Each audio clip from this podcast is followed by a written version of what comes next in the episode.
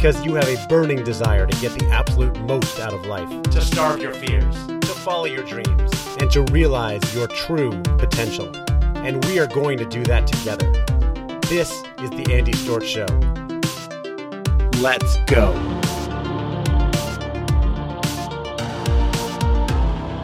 Welcome to the Andy Storch Show. Andy, I'm glad to be welcomed. Are you ready to starve your fears? I'm ready, man. And I'm, I'm glad you have a whole podcast dedicated to starving fears. That's God. what the show is all about. So, I, Chuck, you and I met at the Growth Now Movement Live conference that uh, our friend Justin Schenck put on up in Reading, Pennsylvania. And it's actually kind of funny because I had, I met Justin at a conference and then had him on this show. And then as I was interviewing him and he was talking about his conference, when it ended, I thought, I got to go to that. I know I'm going to meet some great people there. And so I went and bought a yeah. ticket afterwards. And sure enough, I met a lot of great people, including you. You gave a, uh, a, a keynote talk there, the closing keynote actually, and you talked a lot about fear. And when I heard that, I was like, I got to get this guy on the podcast. Went over and talked to you, and uh, we've been following each other on social media ever since then. And it's been it's been it's been fun leading up to this. I think you're the coolest guy that uh, that that I've been following this year. You know, uh, and and that's the thing. You know, when I met you at the event, I thought, my God, this is the coolest guy. I would say if there was a coolest guy award, uh, guy who's way outside the box. When I first met you, I thought this this guy is almost created. You know, there's a there's a book I read a while back about alter ego. Uh-huh. You know, and you know, it's it's it's what high performance athletes do or performers before they go into the moment. You know, I've heard about they, that they clap the hands or they blink or they say a certain thing. And and i'm in i'm in i'm in the game now right? Yep. Uh, you know we want to be authentically ourselves on and off the court but there is something said for when it's time to be in performance mode. When i met you i was like this is a guy who's stuck in performance mode. Like this is who he is. I knew it right away. Yeah. I was like he just he dreamed up his best self and he talked himself into it maybe with af- years of affirmations. Yeah. And you just you took yourself up to this amazing interesting level. And uh, it's just it's fun. Everything you do seems to be at that level you know? Oh man. I really appreciate that chuck. And be, especially because i know that you, you are the same. And when i saw you on stage with i mean you had so much energy. And the way you went after you know your life and your your fears and i want to talk about that. Um, i think that i have created for this this for myself and it's sometimes we forget to look back at where we came from because wow. things you're saying you know eh, when i think back to the way i was in say high school when i was a really shy kid with five friends and i was scared of everything wow. It just like if you would have said hey one day you're going to be hosting this show i didn't know what a podcast was back then but you know and and this big time speaker who's been speaking in front of 100,000 people is going to tell you he's the coolest guy you met at the conference because you are living this life of like starving all your fears. I wouldn't have believed it. It's amazing. It is amazing. It is amazing what what we can do with our lives with massive intentionality and consistency and with the right influences how far we can go I said to an audience just a few weeks ago, I said, I am at the belief right now that if you have enough years ahead of you and enough years, there's probably not, there's probably not a dream that's enormous enough that it would take you more than 10 years from right now if you had the right path. Yeah. And I think that pretty much whatever you want in life is within reach, you know, and, uh, and it's amazing where you are right now. Like you said, you look back and you say, I'm, I'm the same way, Andy. Yeah. I, I, I did, you know, I said in the talk there at Growth Now, um, there were many years like I couldn't stand to look at myself in the camera. I felt like I walked like, uh, like I don't know, just you know, I have no butt.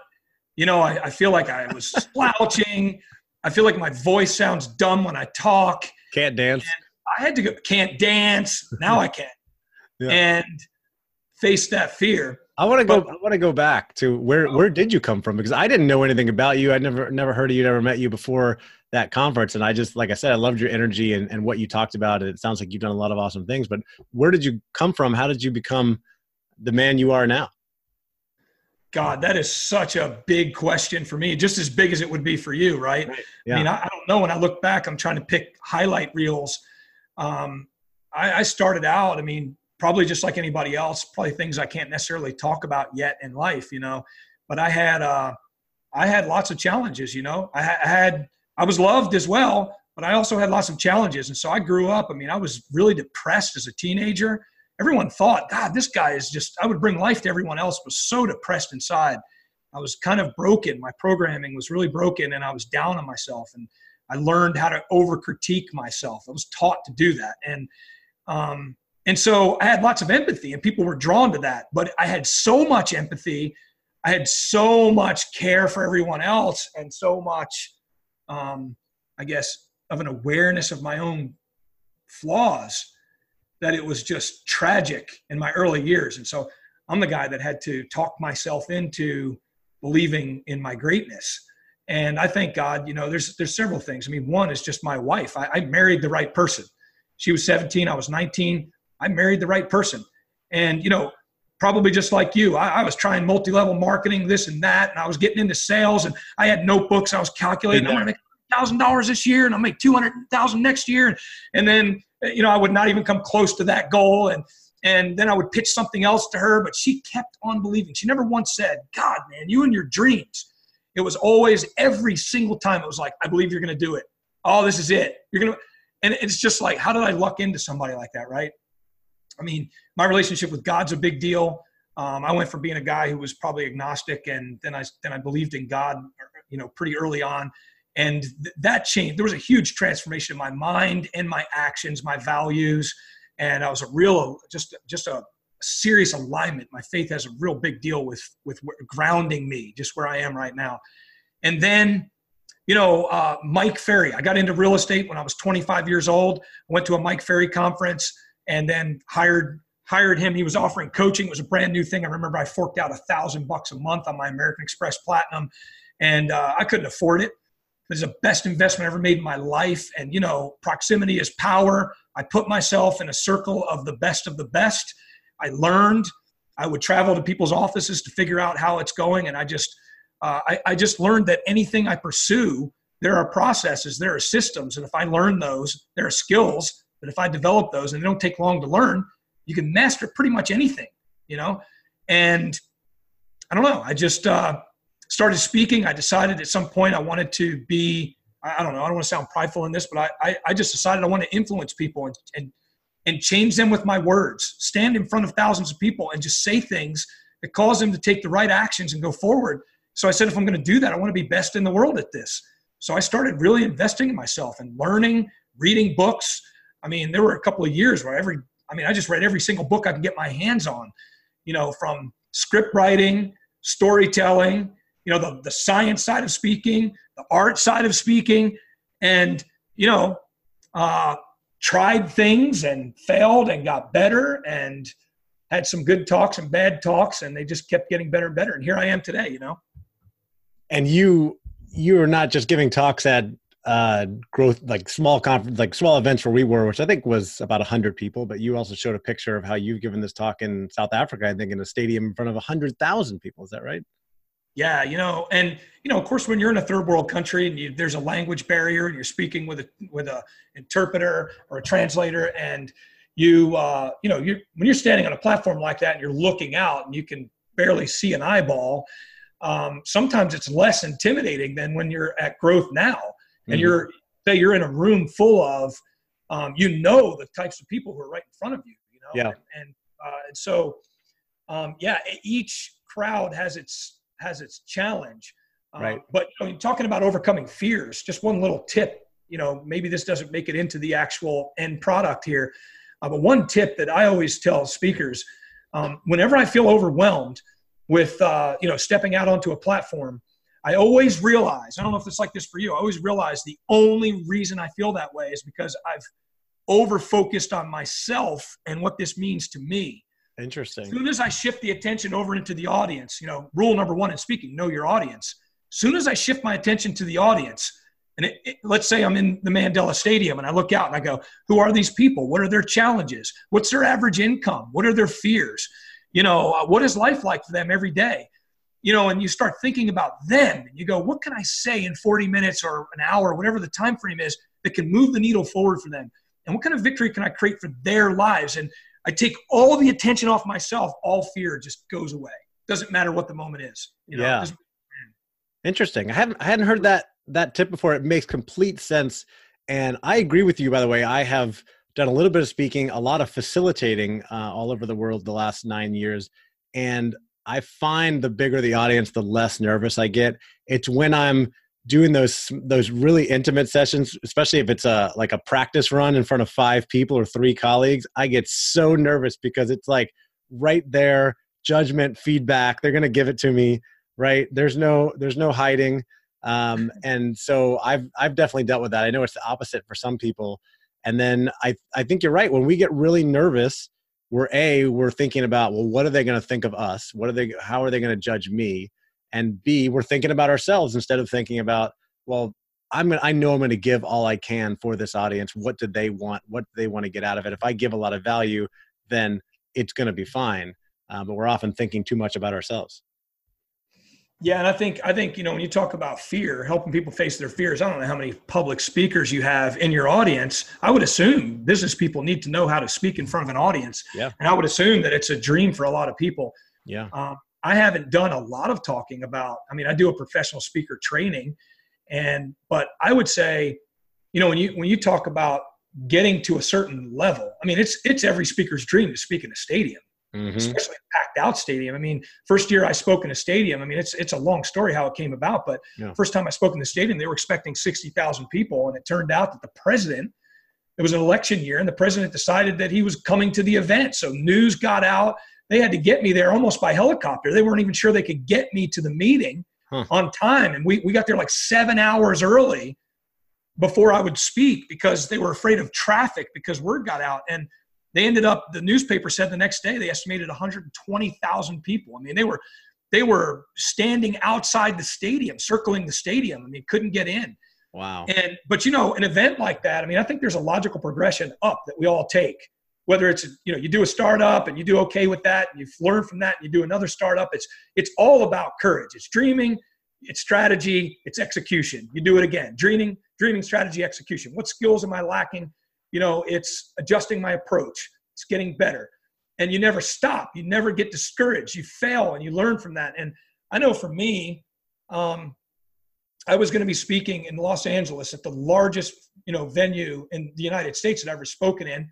And it's a legendary building. It looks like the roman coliseum it's a it's a historical you're, you're talking about the the coliseum in la i've been in that stadium yeah. No it's not that coliseum no it's it's not that coliseum this would be this was back in the 1920s when it was built. It was the largest, tallest building in North America by technicality.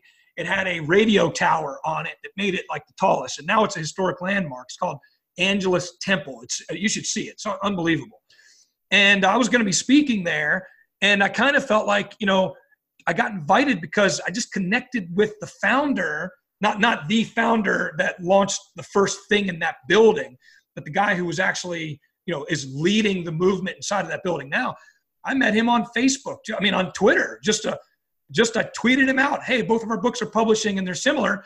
And then he tweets me back and we weren't even following each other. I couldn't even inbox him. It was just you know we become friends and then next thing you know i'm speaking there. And i remember the whole time i'm like okay i got to knock it out of the park. This is the best talk i've ever done in my life. You know and the, all the pressure was on me and and and i was starting to feel so anxious. And i said to myself you know I need to, I need to, I have a limiting belief right now and it's destroying me. And so I wrote it down. I said, well, what is the truth here? The truth is this is a move I'm already ready to make. I'm, I am prepared for this moment. I don't have to perform over my head to be good. An average Chuck in this moment is good enough. This mm. does not need to be the best talk I've ever given. It just needs to be me. Yeah. In that range of worst to best, it needs to be me. And I took all the pressure off of me. Yeah. And now I've been, gosh, I don't know how many times I've spoken there and developed friendship and and actually have helped raise lots of money for that organization. It's uh, the Los Angeles Dream Center, and they're, I mean, it's probably they probably have the largest homeless facility in the world. They have 750 people at night living there, getting a new start in life. It's amazing what they do for Los Angeles. And then the same thing with the stadium. You know, I remember the first time I looked at my wife and we're sitting in the gallery and they introduced me and I, I, I could hear my name. It's the only English word I can hear. I'm like, oh crap, here I go. And I took a deep breath and I looked at her like I was going to pass out. And I remember the stadium went silent and I'm walking and there's a long way to the podium. And then I stand there and I and I and I just yell out my first phrase and I get a little bit of a response and I think to myself, God, I'm this is going to swallow me alive. But I think there's something in all of us and your entire audience. There's that the dream pulls us forward. And we're willing to do whatever it takes to face the butterflies in our stomach. And to some degree, we're just, whether it's launching a new product. Yeah. I've seen people with more fear than I had in the stadium launching a brand new product and just learning Kajabi and like posting their first video, right? Yeah, we see it all the time. And I think it's interesting that as much speaking as you've done, or I assume you've done based on everything you say, you, you still get fear in these situations. And I, and I think it's important to remind people that, you know, fear never really goes away. Courage is not the absence of fear. It's facing that fear, looking at it and saying, yes, I am scared to go up there right now, but I'm going to go up there and do it. And it's going to be the growth now. I took a break. I wanted to be present for all the other speakers. I took a break. There wasn't much of a break before I spoke. I went up to my room. I took my clothes off because I didn't want to sweat real bad before I went out to speak, right? So I'm in my underwear, no shirt. My wife's sitting on the bed. Yeah. And I'm not in the best shape of my life right now. So it's not like, mm, beach body. um, and I danced that wow dance from Post Malone in the room. I yeah. was going so hardcore. I'm pouring sweat. Put my clothes back on and I go out there, and yeah, the fear, the fear in that moment of dancing for my first time in front of people, um, but it took me to another level. And yeah. you know, this is the first time I'm talking about it publicly since the event. I'm yeah, actually dressed in the shirt I wore that night. And oh, nice. And well, let's take a step back for a second for people that weren't at uh, the yeah. Growth Now movement event. You came up on stage and started dancing with uh, Justin had hired these professional dancer musicians who had been performing throughout and you were up on stage dancing with them and then you said that you two your two biggest fears were actually uh, arachnophobia so fear of spiders that everybody's uh, familiar with. There was even a movie by the same title 20 years ago. And this fear of dancing in public and that that was the first time you had done that. And uh, and it was great. It was it was awesome. And I, I was really struck by that. Yeah, arachnophobia. It's funny. Somebody said, "So did you ever pick the spider up?" So I bought a spider from the pet store. I spent about a hundred bucks on the cage and the spider. Brought it to the event, and it was fun giving him away. I gave him like a Spider-Man songs from the Spider Verse. You uh, gave him. You you asked who wanted to who wanted to take it. My uh, my good friend Vincent Pugliese went up and grabbed him for his son. Vincent's been on the he picture. He said he's been bitten a few times, and yeah. you know his son had a picture of the spider on his shoulder. You yeah. know, and but yeah, you know so they asked me, so did you ever face your fear of spiders? And I said, my fear of spiders is not preventing me from anything I want in life. Yeah. And so, no, I didn't touch the spider. I gave it away. But the fear of dancing was holding me back. Mm. In social settings, I would become the worst version of myself when people were dancing. I would shrink. I would shrink. So basically, you're at like a wedding or some other type of party, and and everybody's most people are dancing, and then you you get consumed with so much fear and nervousness about it that someone's going to make yeah. you go up there that you become the worst version of yourself. Absolutely. Yeah. Hide, and you know, you just think to yourself, you know, I, I just was like, I need to finally face this, and I know my personality that if I ever learned to dance, I'd probably love it more than anyone else. I'd yeah, probably the stars one day, right? But I hid behind that fear all my life. And so I did that talk to say to everyone, I'm facing my biggest fear. And I stood in front of those people for the first time anyone has seen me dance. Wow. And I did it there in a professional setting in, in an event, which by the way, I, I know you've already talked about it, I'm sure. I mean, Justin Schenck crushed it yeah. in that event. Now he's got the next one coming up next year. I already got my ticket. Such a great conference. Growth, Growth, Now Movement Live. Check it out. We'll put it on. what an event. The energy yeah. from beginning to end was just dynamo, right? Yeah. And so there was intimidation. I mean, um, there's a lot of energy in that room. Yeah. Just it it changed my life. It took my you know uh, story brand. Dominic Miller says there's two uh, qualities that you know basically separate you know the losers from the winners, and uh, he said authority and empathy when it comes to storytelling your brand. And your authority is based on so many factors. Empathy, I win all day long there. I care about people. I mean, I genuinely care about people. Authority, what is going on in my life that's blocking some of my authority? And it's something as little as as dancing was reducing my authority. And now I've overcome it. So that was your first time, first time people have seen you dance. And and how old are you, Chuck? Could I ask you? Yeah, I'm 48. 48 years old. So I imagine, I mean, you you you seem like a very connected guy. You've probably been to many weddings like I have. Did yeah. you avoided dancing at all of those? And I had a groom one time that tried, he stepped over the line and he pulled. He grabbed my hand and pulled, was pulling me out. And I'm and you know, I'm one of the nicest guys you'll ever meet. Yeah. I mean, I think I'm a kind someone, person. someone right? tries to drag you on the dance floor. I almost hit that guy out of just reaction. That's how fearful I was. When I say I had the fear of dancing, um, I, I can't imagine there are very many people that had it on my level. Yeah. And, and, and I think that it represents, so here's, here's the idea, right? The idea is that the wide range of people in your audience today there's probably a fear they're hiding behind. And oh, everybody even, has a fear that's holding them right? back for sure.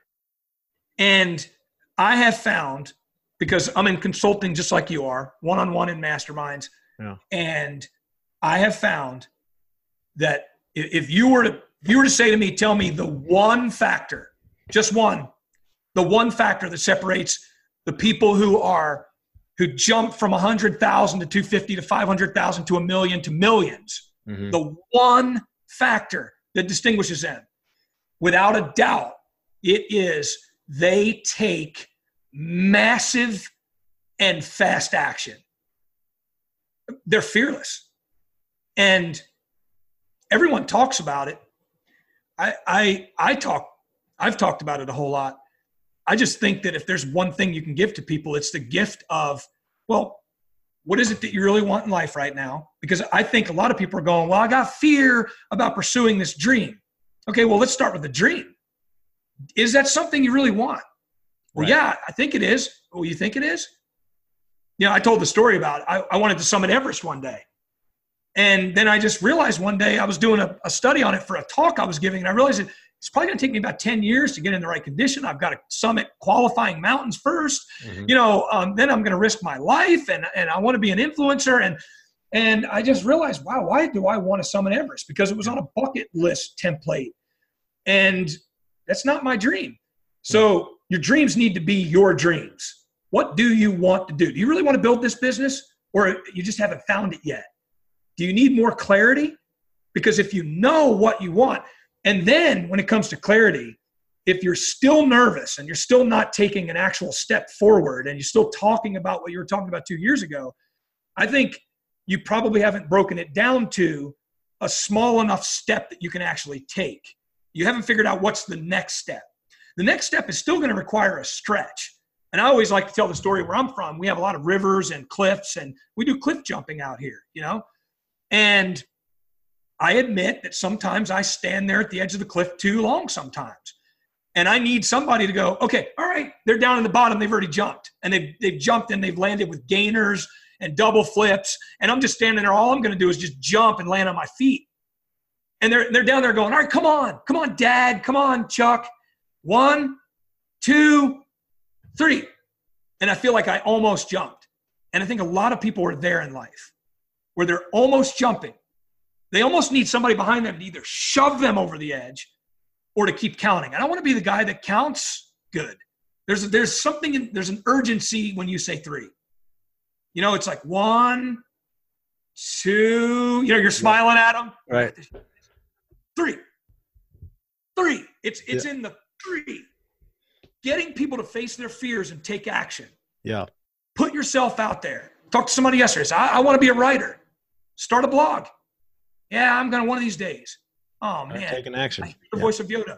You know, don't try. Don't, don't say you're gonna. What are you gonna do? I had a friend of mine, Ren Jones. He's he's he invented. Uh, he he launched uh, Vulcan7, which is like arguably the greatest real estate software ever made. And uh, Ren used to say to me all the time, he's like, I'd talk to Ren, he was just taking action his company's going, you know, from a million to millions, and he's just going on and on. And, and he's like, hey, so what are you doing? Well, I'm gonna, I think I'm gonna blah blah blah. And he'd say, don't think, tell me what you're gonna do. I only want to know what you're to do. And he, he's the guy that really helped me to become a person of action because I was the guy that was talking about, well, one of these days, I'm, I think I'm to do this and I think I'm to do, stop all of that. What are you to take action on? Well, and you, you sound like you've been a, a person of action for, uh, from a fairly young age. I mean, you mentioned at 25, you got into real estate, you hired a coach for a thousand dollars a month, which is a big investment, a big risk when you're early on in your career. I kind of figured that out later. I'm investing a ton of myself now and finding that it's really accelerating my growth. But a lot of people are scared to take a risk, do something like that because, hey, it's a lot of money. I don't know what's going to happen with it. And I find that more and more, like you're saying, I jump in, take action, don't worry about what's going to happen, invest in myself, take some risks. Um, it just continues to pay off. And it sounds like you you started doing that pretty early. Yeah, I, I think I think you know probably a lot like you. Uh, when I first met my girlfriend, she was 17. I'm sorry, she was 13. I was 15. My mom and dad owned an RV park in Virginia. They moved from New York to Virginia. Hmm. I was 15 years old. I was running the cash register. She came in. She was smoking hot. I mean, unbelievable. If, you, if you've seen my wife, I'm sure you're like, wow, Chuck's got a hot wife. And no, I'm just. I saw that. I was wondering if you paid her. I was what. The reaction, you know, from you there. Um, but you know, I, I, saw her come into the store, and I told my friend, I said, "Watch the register. I'm going out to chat to chat with her." She was coming back to the store by the time I got out, and I just my first words to her were, "I said, hey, I said, will you marry me?" And lame pickup line. I never used it on anybody else. It wasn't a pickup line. It was just the first thing I was like, my God, I want to marry this girl. Will you marry me? She says, sure, if I can pick the China pattern, which was the influence of her grandmother, her English huh. grandmother, you know, in the background. But um, I would say, you know, I, I, think I have a natural degree of high risk taker, you yeah. know, um, but for everyone, there's a level of you, have got to you got to raise your life up to that level of discomfort. And, well, and you know, and and to really when you see that so when i was a young when i was a teenager like you i was terrified to talk to girls and i didn't and i didn't like taking any risks. I was too scared and when i was on that ledge and someone said one two three i backed up and walked away. And mm-hmm. that's part of where this whole starve your fears thing came from. I'm reminding myself all the time and i learned that phrase. I didn't make it up. I, I stole it from uh, grant cardone. He wrote about it in his book uh, the 10x rule he said you cool. know when you've got that. fear if you don't if you got to starve it right away otherwise it just keeps expanding and growing right. and if you stand there on that ledge and look and look and look and you get more and more scared it's going to become harder to do it so i've set my intention that i'm now going to be the first one off of that that ledge every time you know wow. or jumping whatever it is that's my goal and that's what i've been doing for the last couple of years and it's really served me well both literally if I happen to be with some friends in a place where we're jumping off a bridge or a cliff, which I did recently, or you know, it's some type of business risk or you know whatever it is. Like, hey, I'm going to invest in this thing. I'm going to go to this conference. I'm not going to hesitate. I'm just going to buy a ticket and we're going to go and see what happens. And I just find it it just keeps paying off. It's amazing, but I have to keep reminding myself and set that intention that I'm going to do that so that I keep doing it. That's incredible. You know, it's amazing. We're we're so twins. We're twins in so many ways. Yeah. And except for your beard, I can't grow a beard like that. That's just. Yeah, but you got a cool bicycle in the background there. I do have the bike. But you know, I think I think Andy, I would love to. Fl- I'd love to flop the podcast back on you, uh, maybe in a phone call afterwards I, am just I'm interested because, okay. like you said, you uh, you, you're you're you didn't have necessarily that that ability necessarily to to be like you said you, there, there's a there's a there was a big difference when you jumped yeah. from doing it to being the person who jumps first. That's right. Man there's some psychology involved there because now you're you're not necessarily waiting for someone to prove to you that something can be done. No. You're, you're you're quicker to follow your impulses and act. Yeah. And then and then you're then you know, you mentioned earlier becoming wanting to become an influencer. There's a lot of, you know, baggage now I feel like around that that word, but like it's something I inspire aspire to as well. And I think when you're the first one out there, you have more ability to inspire other people to take action and and help other people starve their own fears, you know, follow their dreams. So there's a couple of things I want to ask you about, and then you know maybe we will flip the tables another turn. But you, uh, you've built this business, this coaching, consulting business, speaking business, and one thing I've noticed about you uh, since I started following you since the conference, you are very active on social media, and you mentioned that you got that speaking gig uh, at that the event the venue in Los Angeles because you connected with the guy on Twitter. I think Justin said the same thing that you connected with him on Twitter, and that ended up with you speaking at his conference. And so I'm curious. Uh, it sounds like you're that's yeah, I don't know if that's part of your strategy. You just really enjoy it, but you do you do a lot of stuff on social media, and it sounds like that's paid off for you and helping you grow your business. So what's your what's your general strategy around social? Because I know a lot of people are on there. A lot of people get discouraged with it. A lot of people say it's wasting my time. You know, what's what's your strategy? You know, nobody on a podcast has ever asked me for advice on social media. Boom. I'm glad that you brought it up because I have so many, just like anyone else, I have mixed feelings about social media. On the one hand, I feel like it's um, it's sucking the life out of me t- to some degree because you saw my post a couple of weeks ago, and um, I I, uh, I sometimes I dream of going off the grid in a world where I have to walk outside and farm for my own food and uh, light candles in my house and not have to worry about any of this. But it is the world we live in right now. And so you want to figure out how to do it where it's it's actually helping your life and and and it's a it's a, a means to you changing the world. And I think I'm figuring that out. And I think I think a person who says I want to go off the grid is a person who needs to really take a look at how they're doing social media. For a long time now, I've needed a team, and I've had a few people recruited at times to help out. But to really build a team, I, I should have, and I have the strategy for it. If you were to say, "What's the biggest fear?"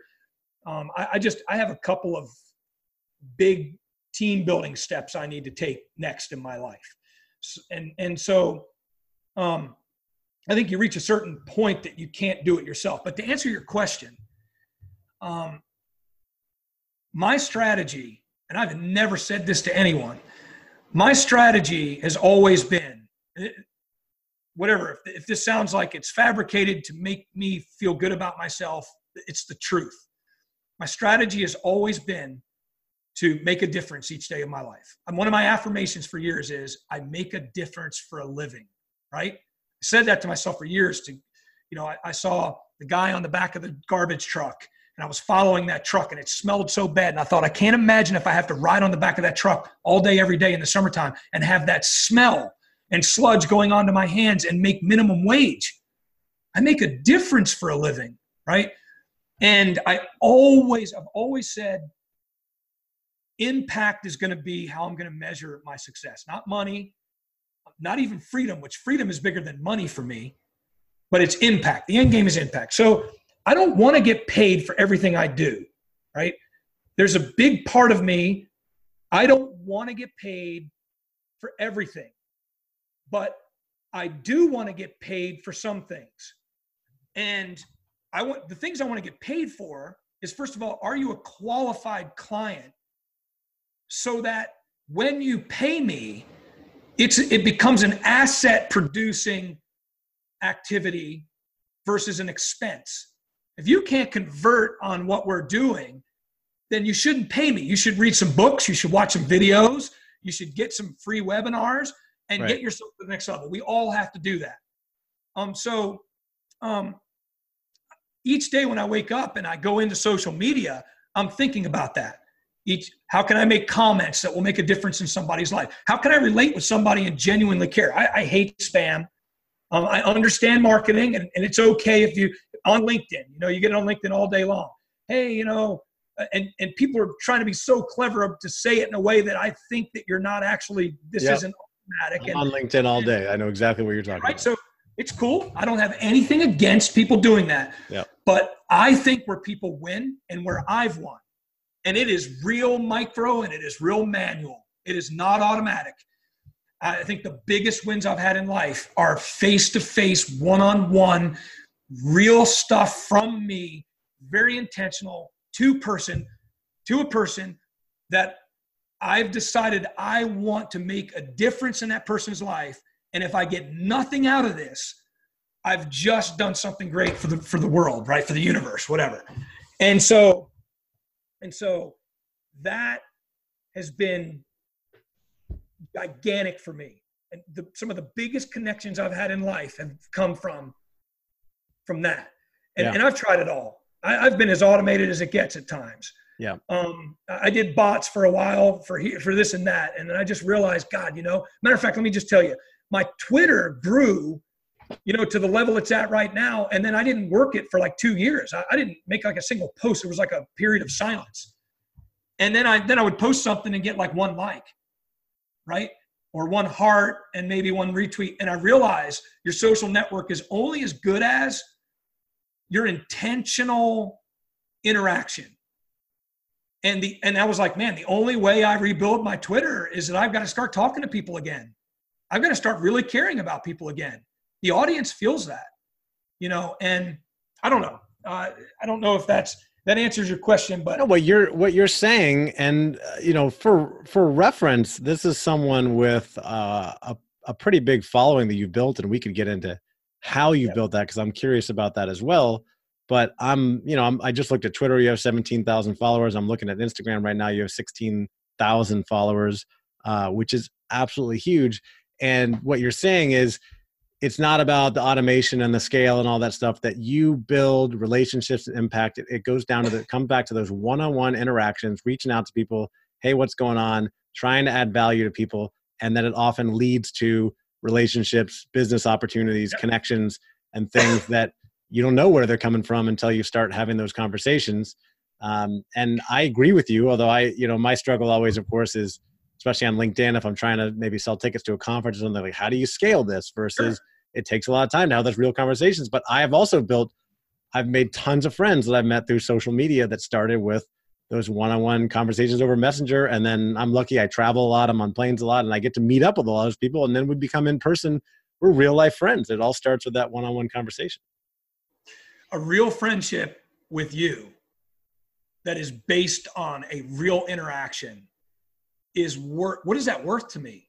What is that worth to you right? This friendship what is this actually worth to us in the future probably a lot yeah. and you can only add so many people to your life and so for me it's about really identifying and, and again i want to i want to underscore autom- automation in marketing has its place. I mean, if you're selling a product or a service, I'm all about having the right funnel and and being clever about having a process. And I understand marketing. What I'm talking about though is the very biggest moves in my life have all been manual, not automatic. Hmm. And I I understand if you're launching something and you've got to have some something to demonstrate your authority and you need a certain amount of that's a tough thing to try to figure out. I need a certain I need a certain level of clout or something like that. But I can say this: I've never purchased a follower, not once. Um, I've I haven't. I've got twelve thousand four hundred people on LinkedIn. Um, I, I, haven't done like a pile of like follow. I follow you, and then you'll probably you know accept me. Um, I get probably thirty people following me every every day on LinkedIn. Um, but here's here's the thing I'll work LinkedIn for a while. This is why I'm saying it's beyond me now. I'll work LinkedIn for a while, you know, interacting with people, sending real messages, making a connection.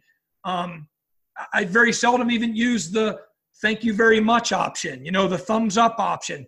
Um, I'm, I write my own replies back to people and, and I make it in a way that they know a real person just spoke to them.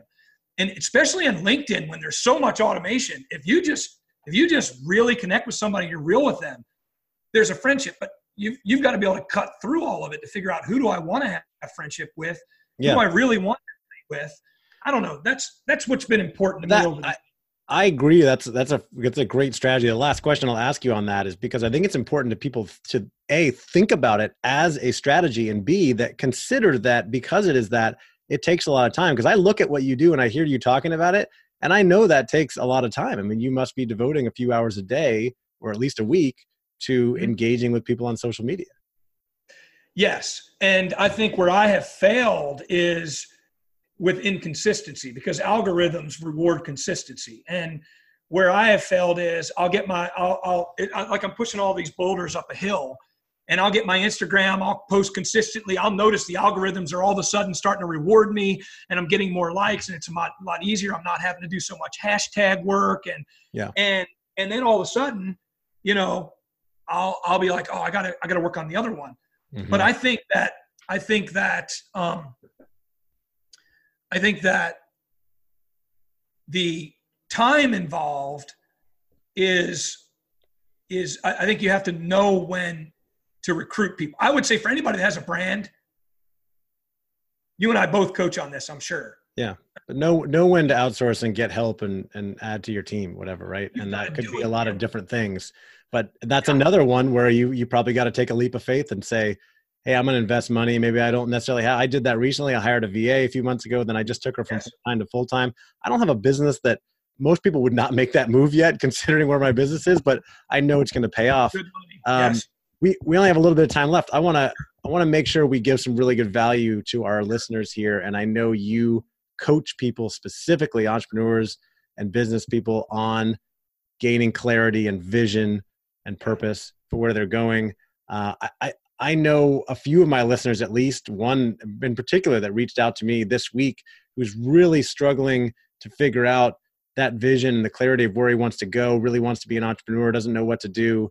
Uh, what are some things you can tell people how do you gain that that clarity or, or figure out that vision of like where i want to go so i can start taking action because without that you you're just kind of flailing right so this is going to sound cliche because it's it is it is a a widespread saying most people overestimate what they can do in a year but underestimate what they can do in 5 years right and I think wherever someone is, if you're in a nine to five job and you're trying to launch this thing, right?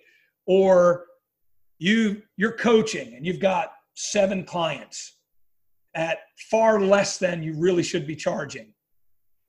Or you're coaching and you're trying to figure out how to scale and you really should be masterminding, but you're afraid because there's a new skill, there are new skills with masterminding that you have to learn. It's you know, when you talk about gaining clarity, it is very important that you figure out what next step you need to take, right? I mean, the one thing by Gary Keller was really big about that. Know, what is the one thing I can do this year? Yep. If I actually do this, it's going to move me forward. See, that's why I started with that quote because a lot of people they're trying to get the like i need success right now i need a million dollars a year right now and they can't play the game right. of i'm going to be present in the moment on what i've decided is the next thing i need to do and to decide what the next thing is we've got to ask ourselves you know lots of questions what are my values what makes me truly happy what makes me truly happy that sounds so cliche. Oh, what makes me truly? What makes you truly happy? My God, it's the most important question when it comes to getting clarity. Like, yeah. well, you know what makes me truly most happy? Forget about speaking, forget about writing content, forget about all that stuff. You know what makes me truly happy? Encouraging someone. When mm. I said to you before the call and then in the beginning of the call, when I said those things about how impressed I was with you, yeah, I meant that. There was no flattery. Flattery is a is a selfish thing. Yeah. Flattery is is really me manipulating you, saying something to get something from you. Yep. Encouragement is a gift that we can give to others, and it has no strings attached. And it made me feel it made me feel great. Fantastic. Right? And I meant every word of it. Yeah. That's my best self. So then I say to myself, can I monetize that? But then if I monetize it, can I still give a lot of it away? Yeah. And not feel like I have to get paid for all of it. Mm-hmm. And I think we all have to walk that tightrope yeah. But when it comes to getting clarity, I would say for anyone in your audience, it's first of all, be aware of it that you may think that you have clarity and you really don't.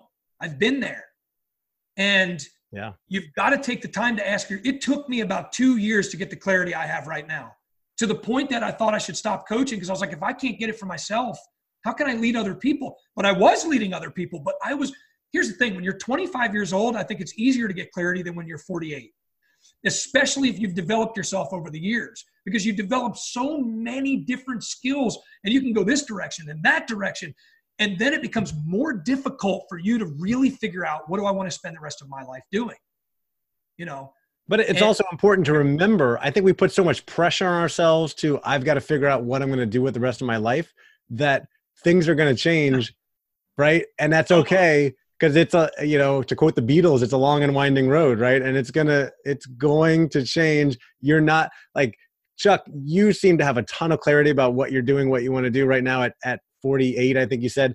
I do as well at 39, and I guarantee that in 10 years we'll both be doing probably different things and we'll have this conversation again and we'll be excited about that. Yes.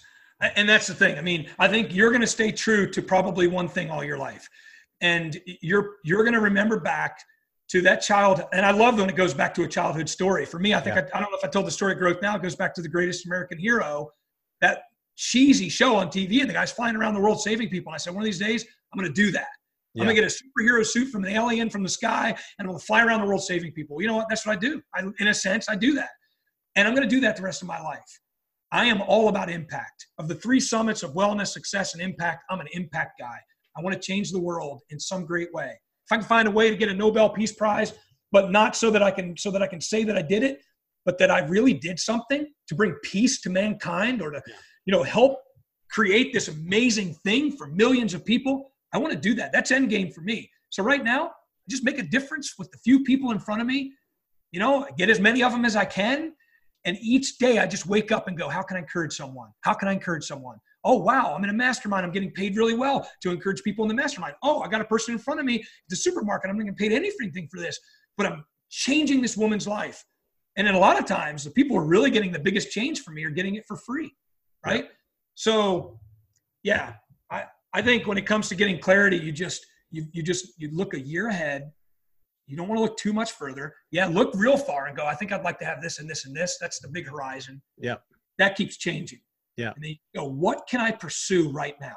Yep. And how can I start taking? And I say this: if you want to pursue, when I wanted to shift from coaching to masterminding, which obviously on a business standpoint you can't scale coaching very much. I mean, how much can you charge? And then you can take a stake in the companies, and you know, there's things that you can do. But um, when you when you mastermind, you scale when you're a consultant.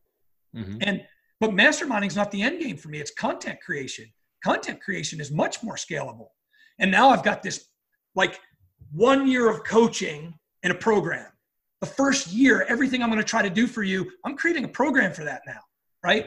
and it's going to change people's lives for significantly less money than paying me for a year right mm. and then where does it go from there i don't know yeah. right you know so I, I just think but but I, I think if you make each year count each month count each week count that's what clarity is to me it's, it's what should i do right now and it, some people can't do right now because they're too busy trying to figure out oh i'm not sure so i'm gonna not do anything yep and and for me, I'm like, if I need these skills, I'm to commit to these skills right now.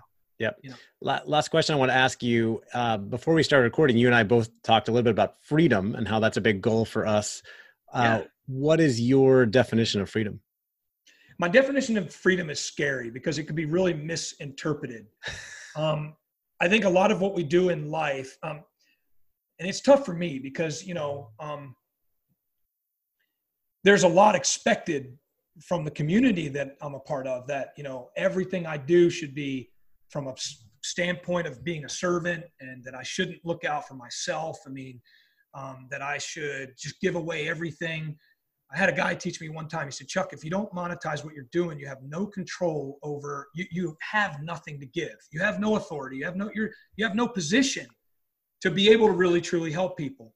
And it's scary. It's scary sorting that out. If you're a values person, um, then it messes with your head to some degree. But yeah. freedom for me, I think, um, from a business standpoint, obviously, it's it's I have to scale. I'm, I'm actually working on a new venture right now that's so big I can't even say what it's even connected with.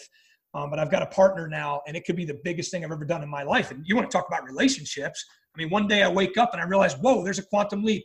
That's that's that's a leap to $50 million. Boom, right there. And it's real, right? So we don't know what we don't know what life is going to bring us, but freedom for me is time. It's being able to wake up each day and have lots of margin. I think it's the final frontier for people. Cash flow is first, you know, you got to generate enough cash flow. I keep telling people generate enough cash flow until you can do everything you want to do. And you feel like you wake up each day like you have plenty. You can give, you can, you know, you have all the things that you want. And then you got to start knowing what to do with money. You hire a CPA and you start learning money, right? And then from, you know, from there, there's a level much higher than earning money and knowing what to do with it. And that is, you know, getting the exact life you want to have. It's, you know, maybe it's the four hour work week. Um, but, yeah. you know, freedom for me is lots of margin. And I've been pushing back. It's another conversation that we could have sometime in the future. But uh, I've dove in on a real micro level on what it means to get control of my schedule. And that is not an easy thing. It's easy to say, well, you got to say no. Yep. But how does that actually work? It's tough. And that's freedom. It's a balance. It's a balance all the time. It's tough. All right. Yeah. Chuck, this has been awesome. Just. I mean, so much uh, value, encouragement, fun, energy. Uh, for anybody listening who wants to get in touch with you, follow you on social media like I do, uh, where do they go? Where's the best place for them to go? They can just go at Chuck Balsamo on everything and they can find me at my website has information about what i'm doing chuckbalsamo.com and just like you you have consulting and mastermind so i can imagine if anybody has the privilege of jumping into anything that you're a part of they're going to benefit from that significantly. I've just launched masterminds same with you man. Same another it's another topic. Uh, i never thought i was going to love masterminds like i do. I literally feel like with each mastermind i'm creating yeah. literally i'm curating a super brain and the level of synergy i just never imagined synergy could function like that. So yeah. I love masterminds. I've been in masterminds for yeah. Yeah i've been masterminds for three years. I i, I love it. Uh, yeah. i get so much from it.